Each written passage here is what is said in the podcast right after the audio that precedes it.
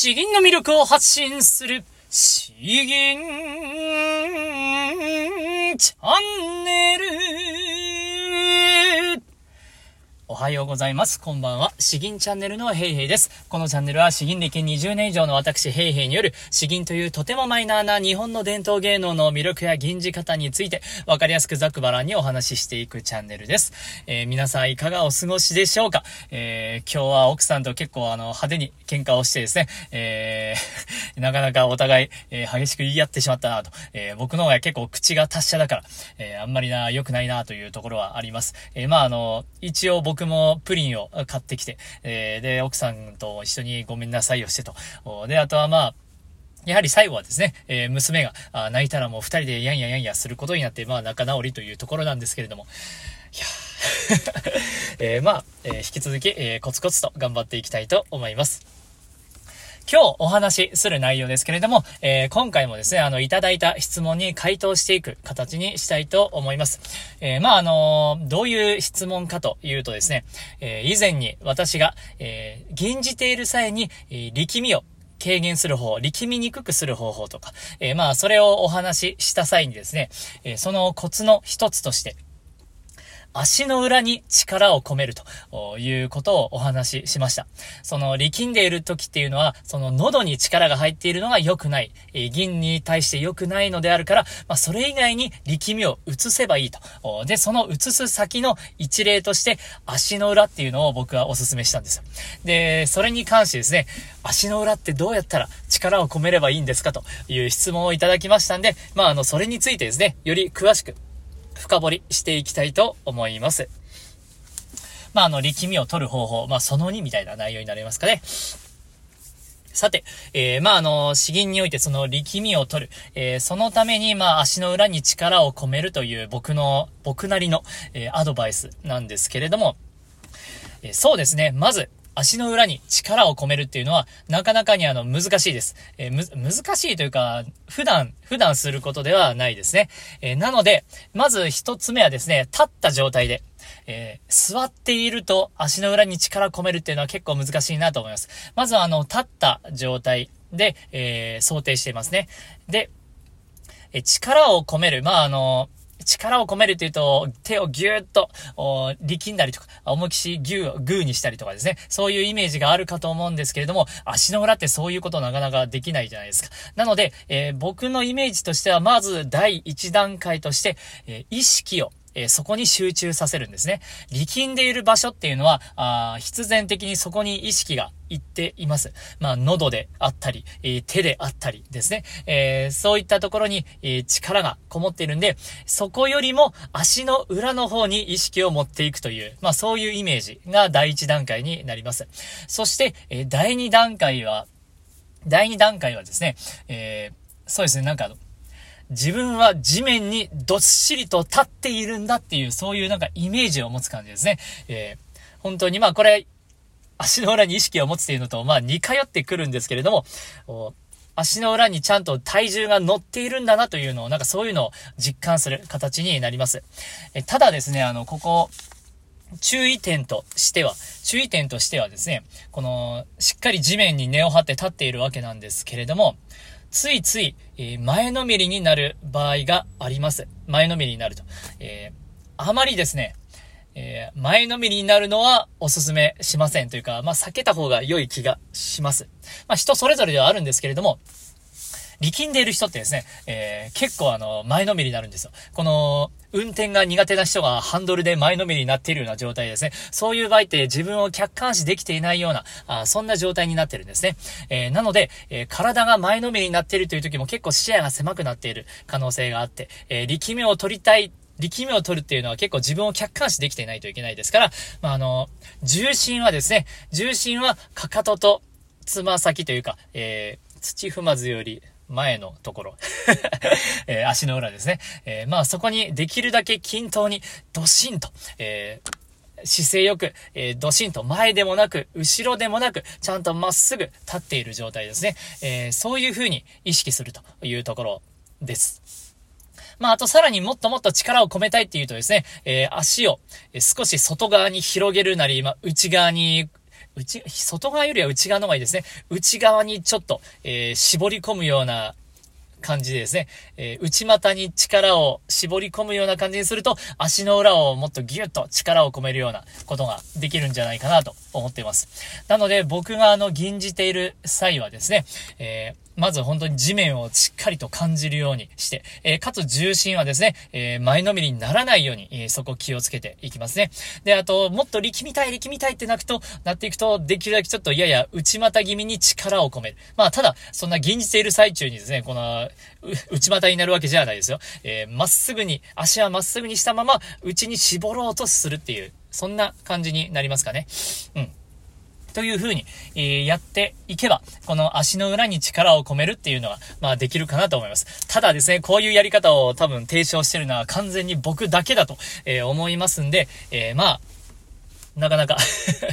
えー、他に、え客観的な検証してくださった方がいないので、何とも言えないんですけれども、うん。そう、足の裏に力を込めるというのはそういうところになります。まあ、あの、そこがどうしても苦手だという方はですね、とにかく喉や手のひら、そこ以外に力を、えー、込めればいい。できれば下半身ですね。なので、まあ、股間でのあたり、丹田であったり、えー、太ももであったり、まあ、あの、力の込めやすい下半身のところに、えー、込めてあげれば、できるだけ喉の方がリラックスして、えより伸び伸びとした銀を銀じられるようになるんではないかと、かなと、え思います。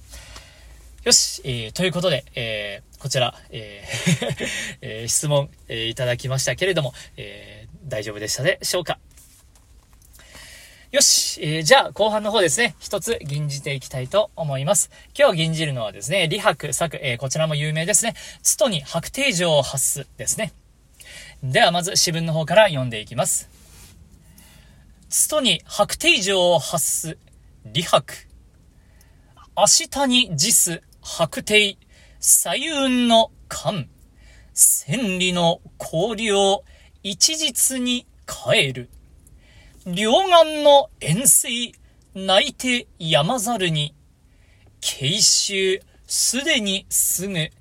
番長の山。えー、これもなんか詩吟の大会で吟じてる人ほとんどよく見るようなイメージがあります。えーとにかくまあ特徴としてはですね、えー、言葉が多いかなというところはありますね。えー、もう最初に明日に実白帝ですからね、もうここで長ったらしいなというところがあります。あとは、両岸の遠征。まあ、ここのちょっと折調が複雑なんで僕もうまくできるかはわからないですけれど、あと、泣いて山猿にですね。えー、とか、まあ、そんなところでしょうか。うん。まあ、詩の雰囲気といえば、まあまあまあまあですね。あ、そうだ。えー、詩文の内容読んでませんでした。えー、さらさらっと読んで、えー、吟じていきたいと思います。えー、朝早く、えー、朝焼け雲が美しくたなびいている頃に、白帝城を出発して急流を下ると、千里の彼方の荒涼まで、わずか一日で帰り着いてしまった。え両岸の猿の鳴く声は絶え間なく続いているが、私の乗っている軽い小舟は早くも幾重にも重なる山々の間を通り過ぎていたのである。まあ、あの、この、素晴らしい風景をですね、え味わうような、そういう詩文になるかなと思います。よし。外に白帝城を発す、李白。明日に実白帝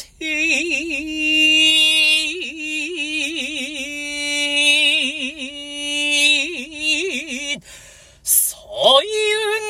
の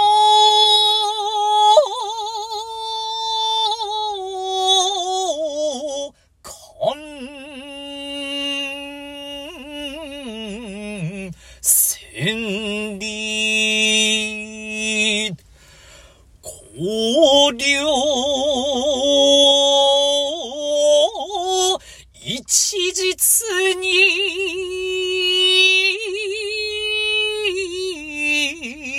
帰る。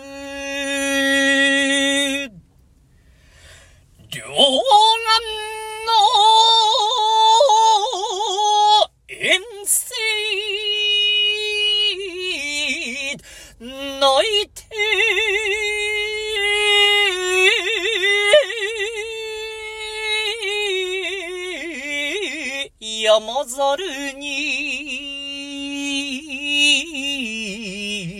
慶慶州、すでに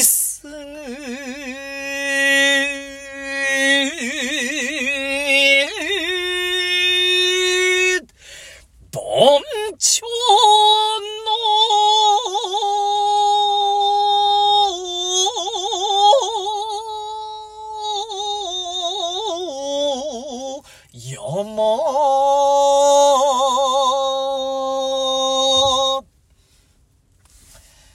えー、後半が声が枯れてしまった。感じですね。えーえっと、まあ、こちらの銀なんですが、まあ、あんまりうまく銀じれてないところで、えー、何と言おうかっていうところではあるんですが、えー、まあ、明日に実白定、ここはやっぱ難しい、難しいですね。明日に実白定、えー、まあ、そ、それぐらいになるかなと思いますけれども、えー、まあ、あの、遅すぎず、早すぎずというところですね。僕が最近好きな、どんどんどんどんどんという一歩一歩力強く、えー、だけれども、えー、歩みは止めないような、そういう、明日に実白定。ただあの、えー、言葉の切れ目だけは若干意識する形ですね。明日に実白定ですね。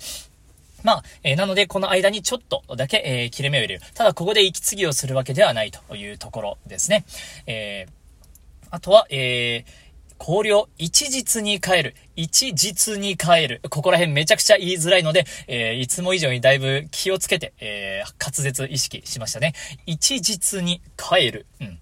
あとは、両岸の遠征。まあ、ここの設置は何とも言えないですけれど、えー、あとはそうですね、えー、泣いて、えー、泣いて山ざるに、山ざるに、えー、中二高のアクセントになるんですけれど、まあ、ここも結構おざなりになりやすいので、えー、注意ですね。で、慶州すでにすぐ、番長の山、えー、そう、結構ここら辺すでにすぐ、すぐ、うん、僕は今あまりうまく、えー、閖上げができなかった と、思います。番長の山、ここら辺もっと重々しく、たっぷりとやりたかったところではありますね。えー、やはりあの、こういう、えー風景を吟じるものは、えー、できるだけなんか自然に身を任せて吟じるのがなんかいいんじゃないかなと思います。下手にあの感情を込めると、えー、なんかより色気づいたようなあ詩文になってしまって、えー、ちょっと違うなと。自然はこうだよなと、えー、ありのままの、を吟じると。だから、両岸の衛星とか遠征とかですね、そこは両岸が絶壁なわけですから、えー、まあ、そこら辺のちょっと険しい山々をいうようなイメージ。千里の氷を一日に変える。えー、このあたりはですね、なんか雄大な、えー、眺めをですね、えー、いう感じですね。で、慶州すでにすぐ、番長の山。えー、番長の山、このあたりは、え、やはりなんか重厚な、そういうイメージになるかなと思って、えー、吟じてみました。いかがでしょうか？え、ある程度参考になりましたら幸いです。えー、では、今回はこんなところですね。引き続き、えコメント、リクエスト、相談など、いろいろいただけましたら、とってもとっても嬉しいです。詩吟の魅力を発信する詩吟チャンネルどうもありがとうございました。バイバイ